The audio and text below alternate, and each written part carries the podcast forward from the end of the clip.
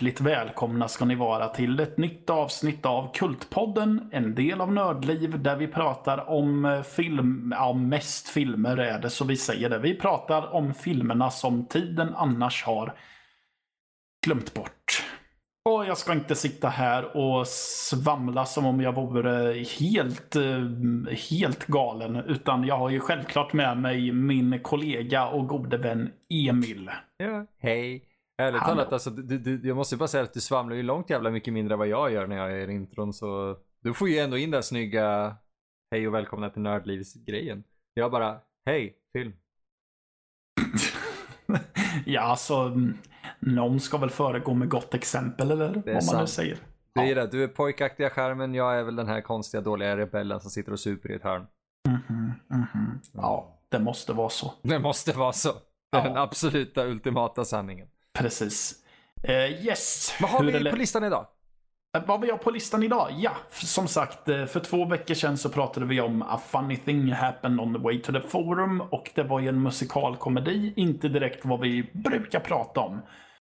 Jag vet inte om vi har tangerat den här genren så mycket heller, men nu blir det action. Woho. Ja, närmare bestämt kampsports-action. Vi ska se The Street Fighter. Åh, men är inte det lite så här halvkänd rulle ändå? Ja, alltså nu är det inte Street Fighter med Jean-Claude Van Damme vi pratar om. Ah! Nej, vi, eftersom att det här, jag glömde att säga det, det här är ju månadens public domain-film. Ja, jag, jag skulle inte klandra någon för att tro att den jävla Street fighter filmen från 94 vore public domain för att ingen skulle vilja ha den. Ja, eh, vi pratar om eh, The Street Fighter som i original heter Gekitotsu Satsuin Ken eller något sånt där. Wow! Matte sa faktiskt att han inte skulle försöka sig på det där och han gjorde det. det Ja. Jag beundrar det. Ja, eh, spur of the moment grej sådär. det är, Eh, Living on från, ja, från 1974. Eh, Den här filmen är lite intressant för vanligtvis med public domain så brukar man förstå att de är public domain för att de är gjorda för att ingen typ bryr sig eller något sånt där om dess öde. Eller att de nästan till och med är gjorda för att hamna där. Eh, Den här var ju inte tänkt för det här är en ganska ambitiös produktion på ett sätt. Ehm, Men den är eh, public domain helt enkelt för att man inte uppgraderade rättigheterna eller något sånt. Uh, förnyade. Förnyade, så heter det. Jag blev så här, vänta nu, det där stämmer inte, men vad, vad, är, vad är namnet? Ja, renew, förnya. Ja. Så du, du hade rätt. Eh, Eh, Ja, men i alla fall. Den är regisserad av en Shigehiro Osawa. Eh, Men vi tänker lägga lite fokus på filmens eh, stjärna som heter Sonny Chiba. Men det är ju någon som vi känner igen. Eh, Ja, precis. Jag tror inte att det är många som spontant vill minnas vem eh, namnet. Nej, kanske men- inte. Men det- jag tror de flesta känner igen honom som karaktären Hattori Hanzo i eh, Kill Bill 1 och 2. Eh, är det han som konstruerar svärdet åt Uma Thurman? Just han. Ja, precis. Han borde ni känna igen om ni är nere med eh, Quentin Tarantino-filmerna. Om ni inte har sett Kill Bill så vet ni fan vad ni skulle känna igen honom ifrån. Nej, det finns inte jättemycket då ärligt talat. Nej. Eh, som, som, om man inte är då inne i, i eh, den här typen av film. Precis, för eh, vad jag förstår så gjorde de väl typ tre stycken st- Street fighter filmer och de, de tre är väl hans mest kända verk egentligen. Ja, det, det blev inte jättemycket mer som man blev känd för utan det, det, det är i princip första som folk Ja. tänker på. Precis. Han är ju, i och med att den är från tidigt 70-tal så kan man ju lätt lista ut att han är ganska mycket samtida med eh, Bruce Lee. Jaså, det tänkte jag inte alls på under hela filmens gång. Vadå menar du att du satt och tänkte att ja, om jag ändå kunde se en Bruce Lee-film eller vadå? Nej, nej. Eh, Det var mer... eh, Det, det här känns som att det, det var populärt att stå och flexa och skrika och saker väldigt långsamt. Typ. Eh, precis. precis sådär. Det var inte Ehm. rasistiskt, det var vad han gör. Ja, ehm, men det var ju lite skillnader på Sonny Chiba och ehm, Bruce Lee. Vad exakt det är kommer vi nog till längre fram. Eh, vi kan väl försöka bena ut lite här. Um, Sonny Chiba spelar Terry Tsurugi. Som är någon slags Fist for Hire eller något sånt där. Ja, yeah, I guess. Ja. Eh, Ja, precis. Han eh, gör eh, eh, han gör hårdarbetet åt gangsters. Alltså han, för, ja, han, han slår folk helt enkelt och får betalt för det. Um, Yeah. När vi träffar honom så fritar han så fritar han en snubbe från fängelset och sen så vill de inte betala honom för det jobbet så då slår han folk. Ehm, men han får i alla fall eh, en, en ekonommagnat eller något sånt. Business magnet har eh, dött. Och eh, hans dotter får då ärva en jävla massa pengar av honom. Så maffian och Yakuza försöker anställa Terry att kidnappa henne helt sonika. Men han kräver väldigt mycket pengar av dessa och de verkar vara maffia och Yakuza på en budget så det här går ju fet bort för dem. Så då bestämmer de sig för att de försöker döda Sonny Chiba istället. Varpå han ser det som ett argument för att jaha, då blir jag tjejens livvakt istället. Ja, Ja, det, typ, det där var bättre utrett än vad vi pratade om innan. För att den är Mm. inte jättetydlig hela tiden. Nej, jag ska helt ärligt säga att eh, det här lärde jag mig efter att ha läst om handlingen på internet. För under tiden jag satt och tittade på den så eh, det var ganska många svängar jag inte riktigt hängde med på. Jag hängde ju med hur han blev anställd och vad han pysslade med. Men sen var det väldigt mycket sitta och fundera över varför han gick in i just den byggnaden och varför han var tvungen att börja slåss med just de människorna. För. Det, det låter lite som så här en GTA-session. Var, Ja. var, det är senseless violence. Eh, Ja men det, det är ju typ vad den här filmen bjuder på. För, Ja. för handlingen är väldigt... Det är så tydligt att de inte... Att, det är så tydligt att handlingen bara ska vara något slags ramverk för att typ väva ihop alla dessa fighting-sekvenser som inte ser allt för värdelösa ut. Tycker jag inte. Äh, nej, det är det ju inte.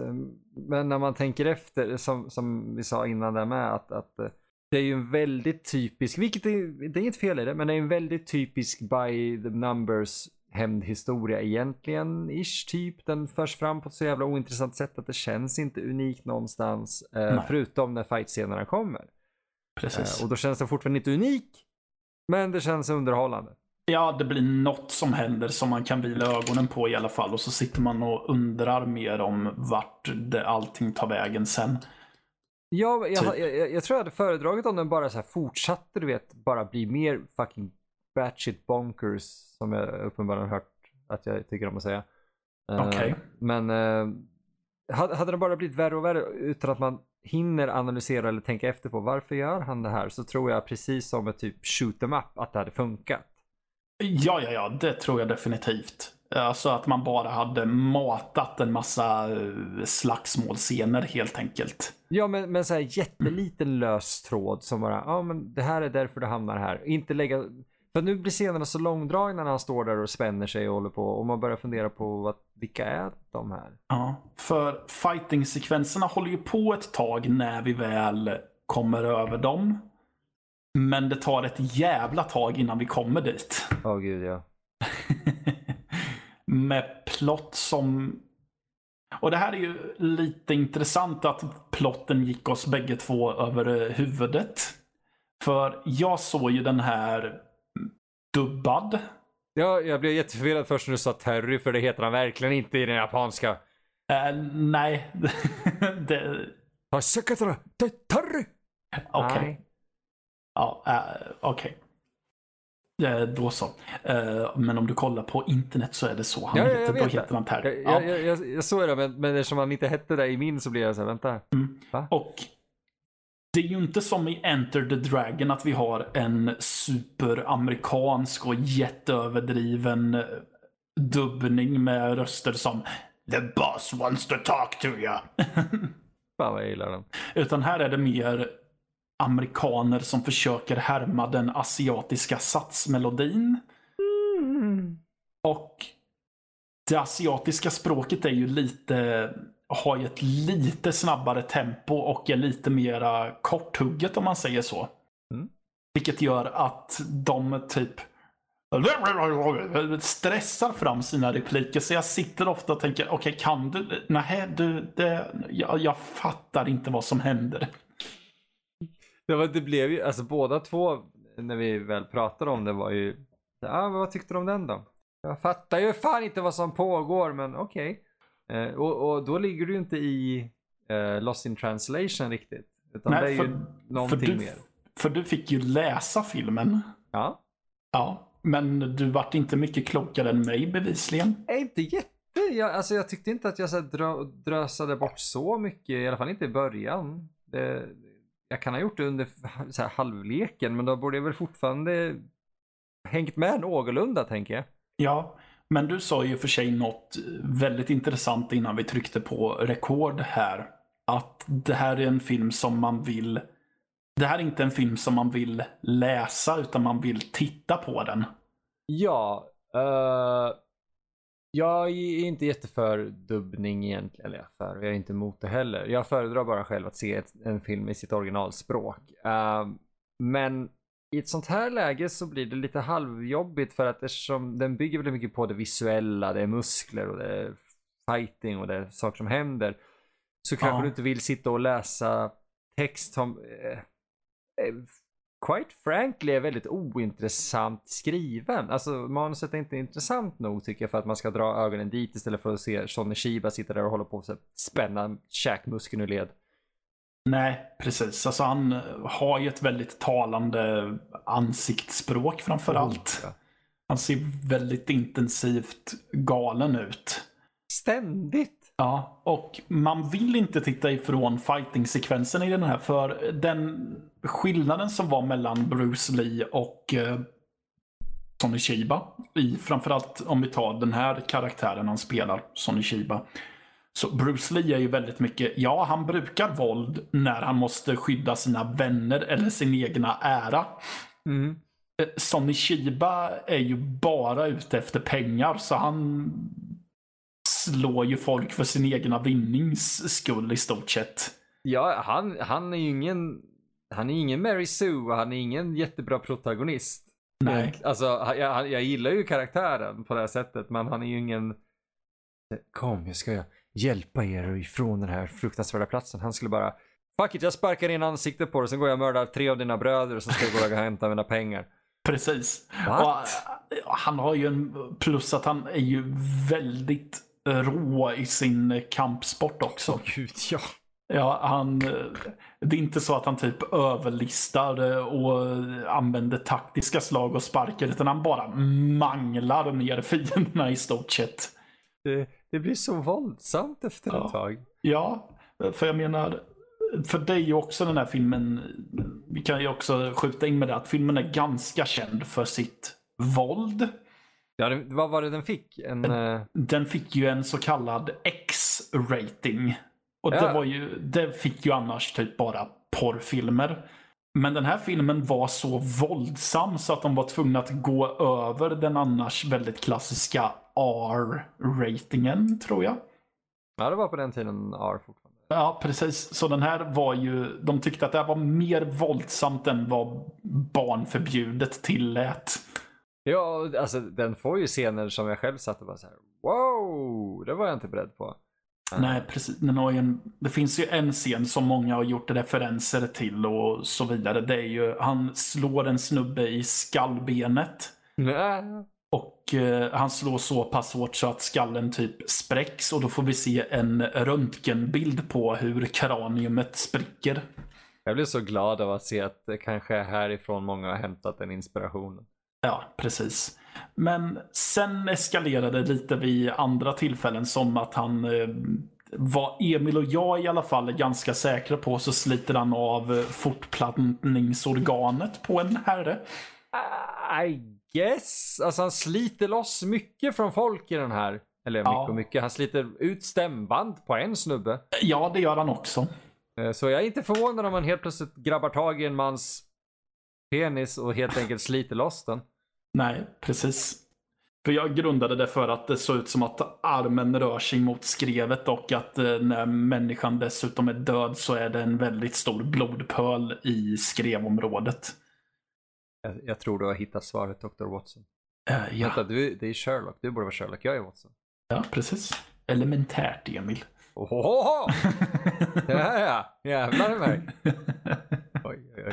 Fick vi lite Ja. klass i den här jävla ninja-podden. Eh, nej men i alla fall, den, det är ju den första filmen i historien fick jag fram på den här fantastiska hemsidan IMDB. Att det är den första filmen i historien som har fått en eh, X-rating. Jaha, okej. Nu måste Då jag... man var tvungen att gå For violence. Precis. Så man var tvungen att eh, vara 17 för att se den. Det, det är alltså in, det, det var lite det jag tänkte förut att det är eh, förmodligen R och sen var det X. För att nu har vi, jag tror vi fortfarande har den NC-17. Som var, gjorde den här typen av film lite enklare att släppa. Mm. Enklare och enklare. Men eh, det är rätt fascinerande ändå för att det, det, det är, man tänker inte på den här som en film som du vet ska vara fr- så fruktansvärt våldsam att den förtjänar och helt plötsligt så står han där med kroppsdelar i handen och skriker. Ja, alltså jag var inte med på det alls. Nej. Kan jag säga. Men det är först när en snubbe får en kniv i ögat om jag Det- minns rätt. Den, den scenen var lite jobbig, alltså eftersom det inte hade varit någonting så våldsamt fram tills dess. Ja, då reagerade jag på att wow, vad fan kom det därifrån? Och sen så eskalerade det bara därifrån. Ja, typ, snubben ställer sig upp och fortsätter slåss fast han har fått ögat sönderhugget och sen så blir han typ uppskuren med ett svärd. Ja, Ah, okej. Ja, ja. ja. Och ja, och in... Jag vill ju inte behöva göra det egentligen, men när man hypar upp våldet i såna här filmer på ett sätt så måste man ändå slänga in den här lilla brasklappen att ja, ni ska samtidigt tänka på att den är gjord 74. Ja, ja, ja. Så, alltså, så det var ju extremt våldsamt för sin tid. Det var extremt våldsamt för sin Ja. tid, men jag tycker fortfarande att det är så här. Det är fruktansvärt våldsamt fortfarande. För Ja. du förstår ju fortfarande vad det är de vill få fram. Ja, alltså. Det, ursäkta mig. Ehm, det är. Det är det, det är det typer av våld som särskilt asiatiska filmer brukar ha, tänker jag. Jag, vet Ja. inte, jag, jag, är inte jag är inte bekväm heter det inte. Jag har inte sett så jättemycket av de här modernare. Jag har ju sett Meatball Machine och sådär men jag har inte sett allt som har kommit. Men på den här tiden så känns det som att de i Asien fortfarande hade Nu visar vi den här scenen med jättegrafiskt våld. Det är grundat och det är obehagligt. Eh, Mm. Ser man Meatball Machine, kom igen bara titeln. Så är det, så här, det är kött och det är meka- mekanik som håller på att flyga runt och bara äh, Jag känner mig inte hotad eller äcklad. Nej, det ska inte vara äcklad. Det ska väl vara mer och med riktning mot galenskap. Ja men det, det är en Men- genre i sig. Ja, och, men alltså jag håller med. Man ser lemmar som flyger i Meatball Machine, men man tar inte riktigt in vad det är som händer på något konstigt sätt. Nej, alltså nej. Ja, det, Det är är ju ungen- det är en kul film. Och så, Ja. det kanske är det den är gjord för. Men... Ja, men det är ungefär som, eh, ja, vi är på lite sidospår där, men ni får, ni får ta det för tillfället. Vi ska försöka styra tillbaka skutan. Men ehm, vi har ju även eh, City of the Living Dead. Har ju, av Lucio Fulci, har ju två filmer, eller två, två scener där eh, eh en person har förvandlats till zombie och kräks ut sitt innanmäte. Den är um, Den speciell den scenen. De har, ja, jag tror att det är två sådana scener.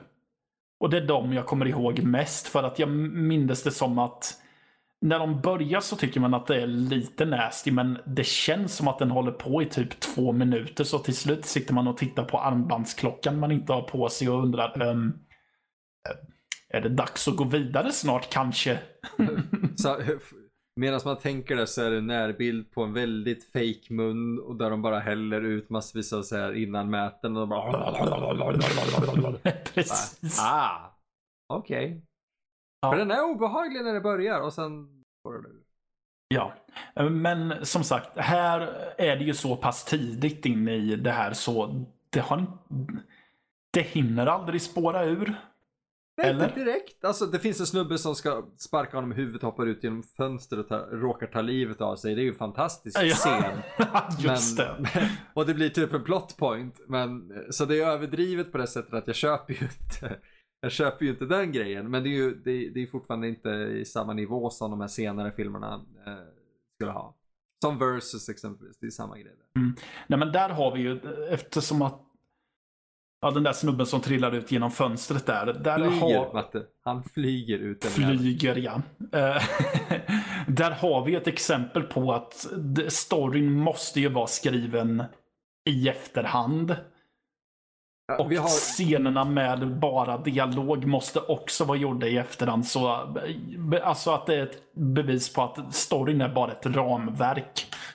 ja, verkligen. Alltså, den, det, det, ja. Det är den. För det, där, för det är ju han de pratar om sen, att han har dött. Och det känns ju som en sån jävla efterhandskonstruktion allt det där.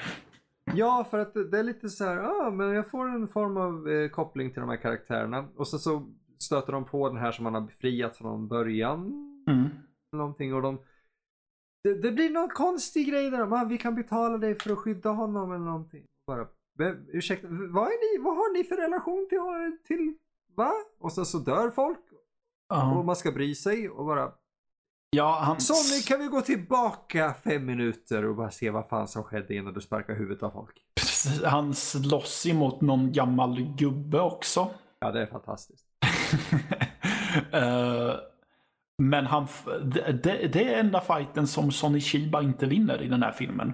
Ehm, men det är högst oklart, som sagt, varför han drar till denna gubbes dojo och först slår ner alla hans elever för att sen ge sig på honom.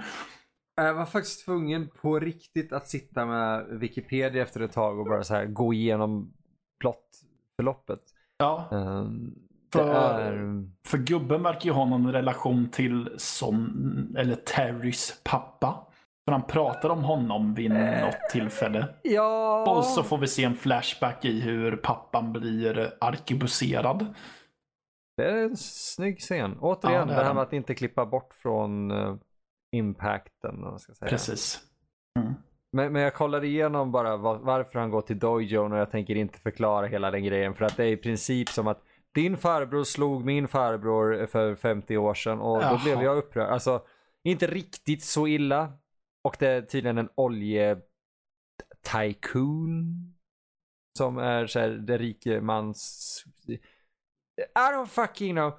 Men det, det är rörigt så in i helvete. Ni ser inte den här filmen för storyn. Det gör ni inte för den är rörig, den är lustig, den är konstig.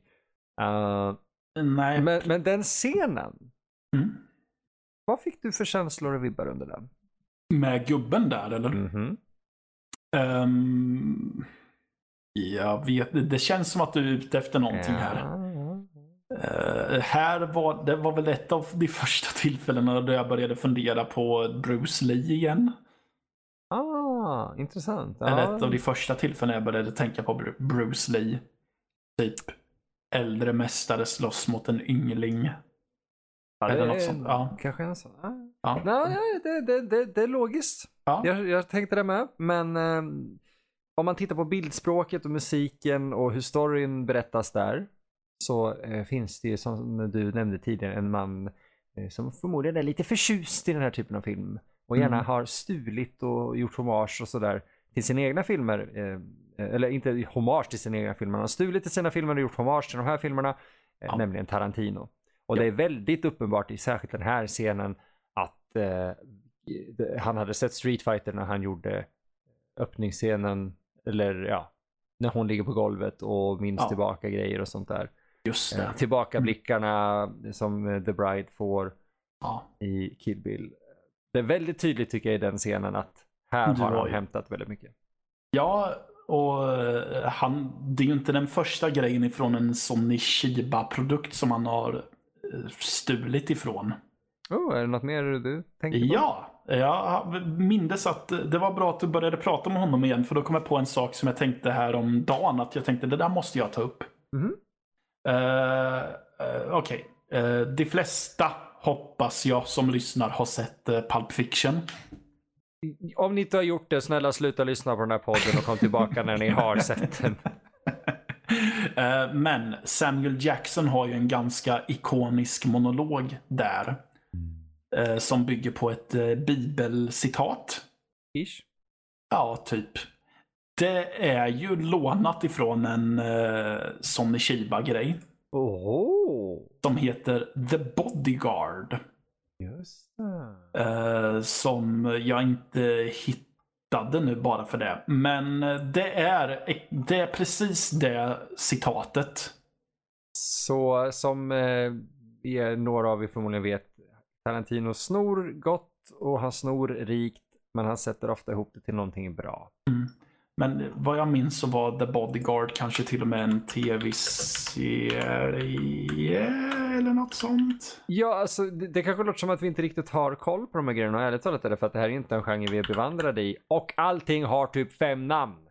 Ja, precis. Och när man ska sitta på IMDB så måste man hålla koll på eh, originaltitlar och skit också. Vad och hette den inte- i det landet när den kom där under det året? Vi har faktiskt fått en önskan om att gå igenom zombie-serien, alltså Lucio Fulcis zombie-serie med just reda ut vilken som kom när och varför den hette så där. Mm, Okej, eh, här tror jag jag har. Den verkar ha hetat... Eh, kan det vara Karate Kiba? Det stämmer.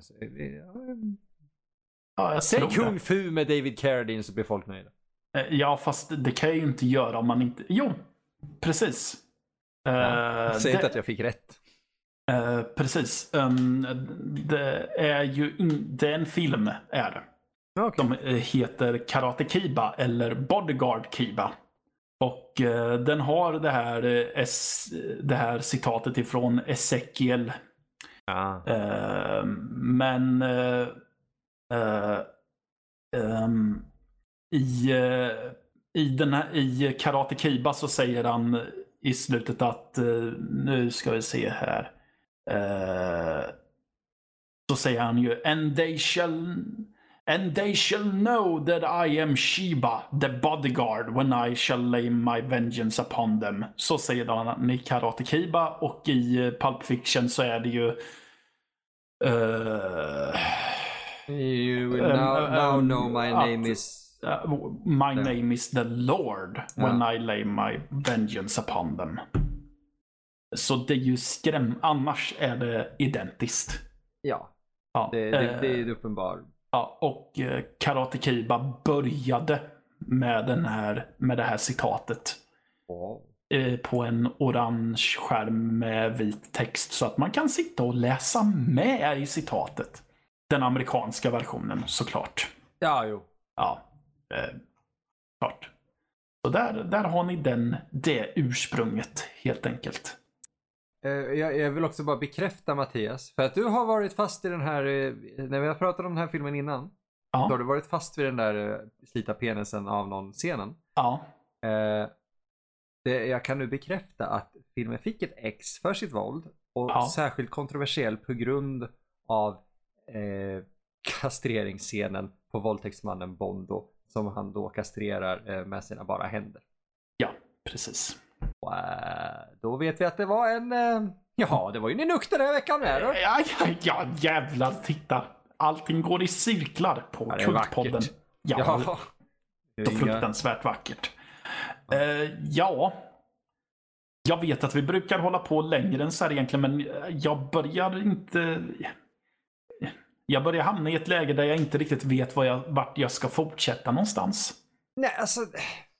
Man kan ju prata om, om inflytandet från den här typen av film in i, i västfilmen. Det har vi gjort lite grann med Tarantino. Ja. Eh, Han tar ju, alltså, han har ju ett sånt Shiba-maraton i True Romance som huvudkaraktärerna sitter på i början. Eh, Ja. Det är ju kul att det har funnits med Tarantino så länge, I guess. Um, Ja, hade ju men- fantastisk som Hattori Hanzo i Kill Bill. Eh, Ja. Eh, jo, precis. Uh, Han är aktiv än. Det är han ju. Det Det faktiskt. Eh, men eh, hade du sett mycket Sonny Shiba innan? Nej. Nej. det hade inte jag heller. Det här är typ min första. Förutom Kill Bill då. Om det nu räknas. Jag tycker det får räknas för att Ja. om, om Tarantino tar med fan får sno allt från Chivas karriär kan vi säga att vi har sett en sån Chiba-film och vi har sett Kill Bill volym 1 och 2. Ta mig fan. Då borde man... Ja. Däremot så skulle jag inte säga att man kan säga att man har sett en Bo Svensson-film om man har sett Inglourious Basterds. Nej. För han är med så lite där. Ja, ja, det skulle jag inte räkna. Det... Eh, men vart du sugen på att se mer Sonny Shiba? L- Alltså, lite grann. Inte, jag är inte helt övertygad. Men uh, Shout Factory släpper ju en, eh, eller har släppt i år tror jag redan, en uh, trippeldisk eller någonting. Precis. samling. En Blu-ray. Vi brukar inte vara så förtjusta i Shout Factory alla gånger. Nej, alltså jag följer ju en videobutik i USA. Alltså ja, en riktig videobutik. Som heter Grindhouse Video. Som ligger i Tampa Bay. Men han, han svartmålar dem ju på grund av att de behandlar sina försäljare som rövhål. Eller att eh, de är rövhål mot de som säljer deras produkter Mm. i mångt och mycket. Om de inte är typ Amazon. Ja, men Amazon, alltså, ja. Det- Jag kommer till Amazon igen, påminner mig om det. Ja, precis. Ehm, men mitt stora problem med dem det är att de bara släpper eh, region 1. Det vill säga att deras filmer, när man köper dem, kan man bara se i amerikanska spelare om man inte har en regionsfri spelare. Det- Så- Det som är mitt problem med Shout Factory. Ja, alltså det, man kan väl önska att de skulle släppa region B och sådär. Och, och sure, det kommer ofta, Arrow släpper ofta bra utgåvor och de är ju baserade i Storbritannien. vad jag vet. Diabolik släpper ofta bra eh, Blu-rays också. Men Shout Factory köper upp väldigt mycket intressanta eh, titlar och sådär och ger ut väldigt bra utgåvor av dem. Ja. Eh, och jag, det känns bara lite lustigt att inte ha tillgång till dem och, och, och särskilt förr, vi kan säga förr nu Matte, Mm. så kunde man ändå köpa en, eller importera en DVD för 240-300 spänn. Eh, region 1, åh den är låst. Fuck it. Jag har en maskin jag kan koda om eller jag kan skriva in en kod eller jag kan sätta in den i datorn och ställa om en grej. Så kunde du fortfarande se den. Idag Ja. måste du Ja, köp en Blu-ray-läsare till datorn eller ha det som har någon speciell inställning som inte är regionslåst och massa grejer. Eh, Det är så jävla mycket jobb för någonting väldigt, väldigt litet. Japp. Det är sjukt jävla onödigt tycker jag. Mycket. Men- Ehm, Eh, Jag vill bara, eh, Amazon och Japan. Jag har en liten ane- anekdot om det. Men, men är det någonting mer du vill säga om filmen här? Eh, nej, jag tänkte säga att The, Arrow släpper ju något som heter Sister Street Fighter, men jag vet ärligt talat inte om det har någonting med eh, de här filmerna att göra.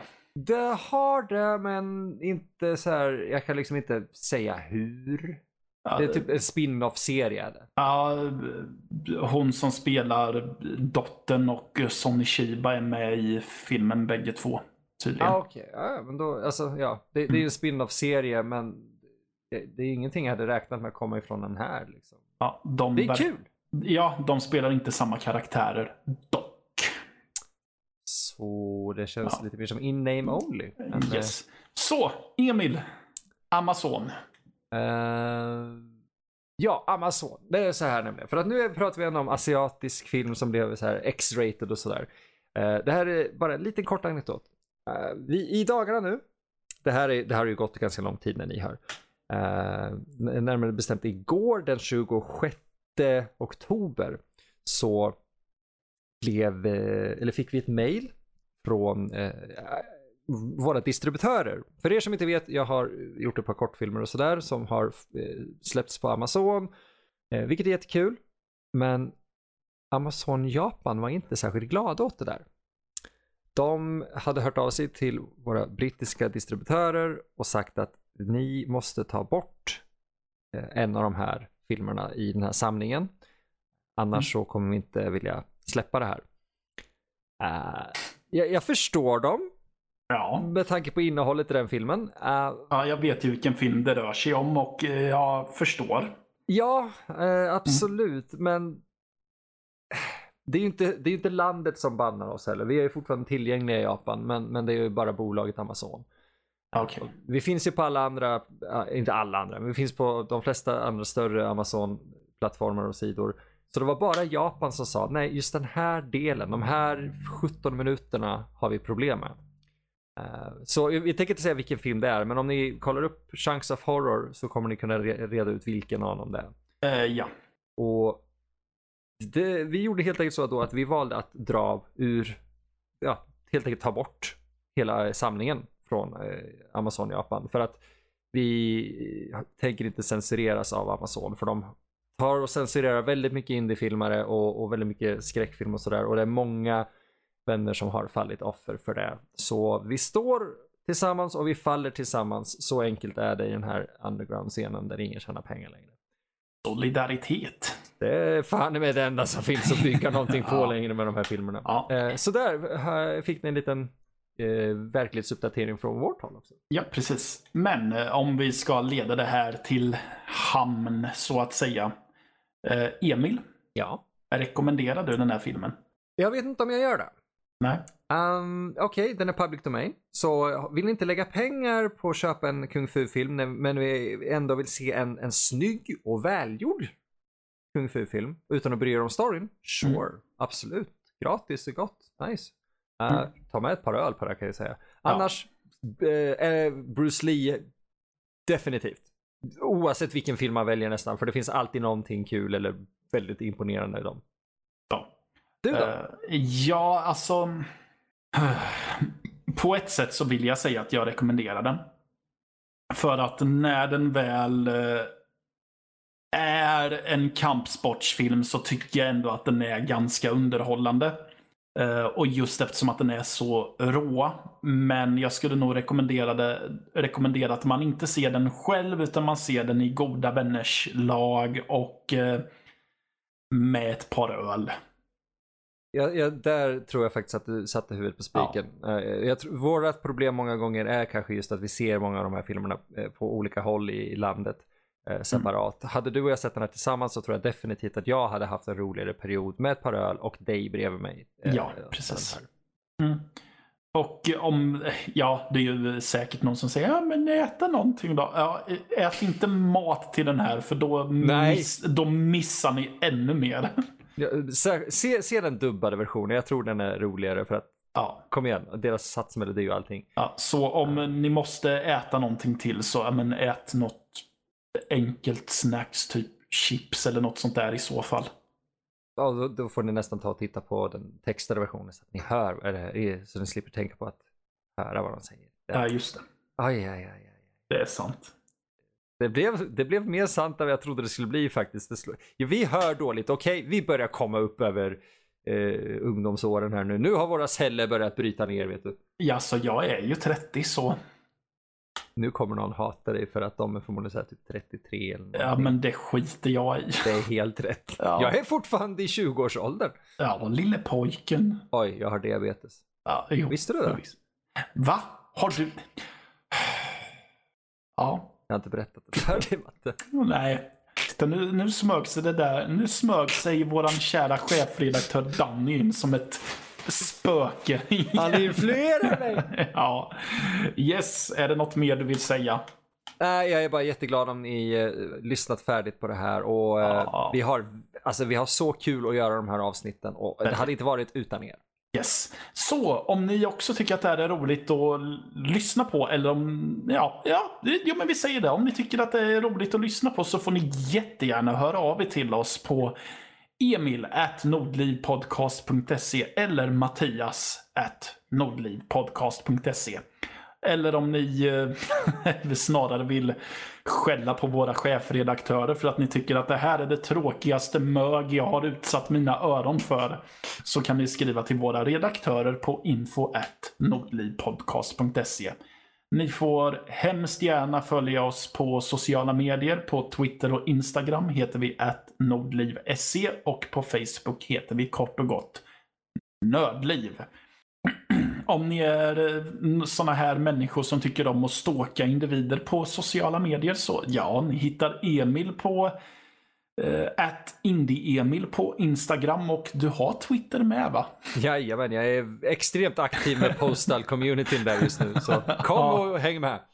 Yes, och uh, på, jag heter Rostig Sked, eller att Rostig Sked på Instagram.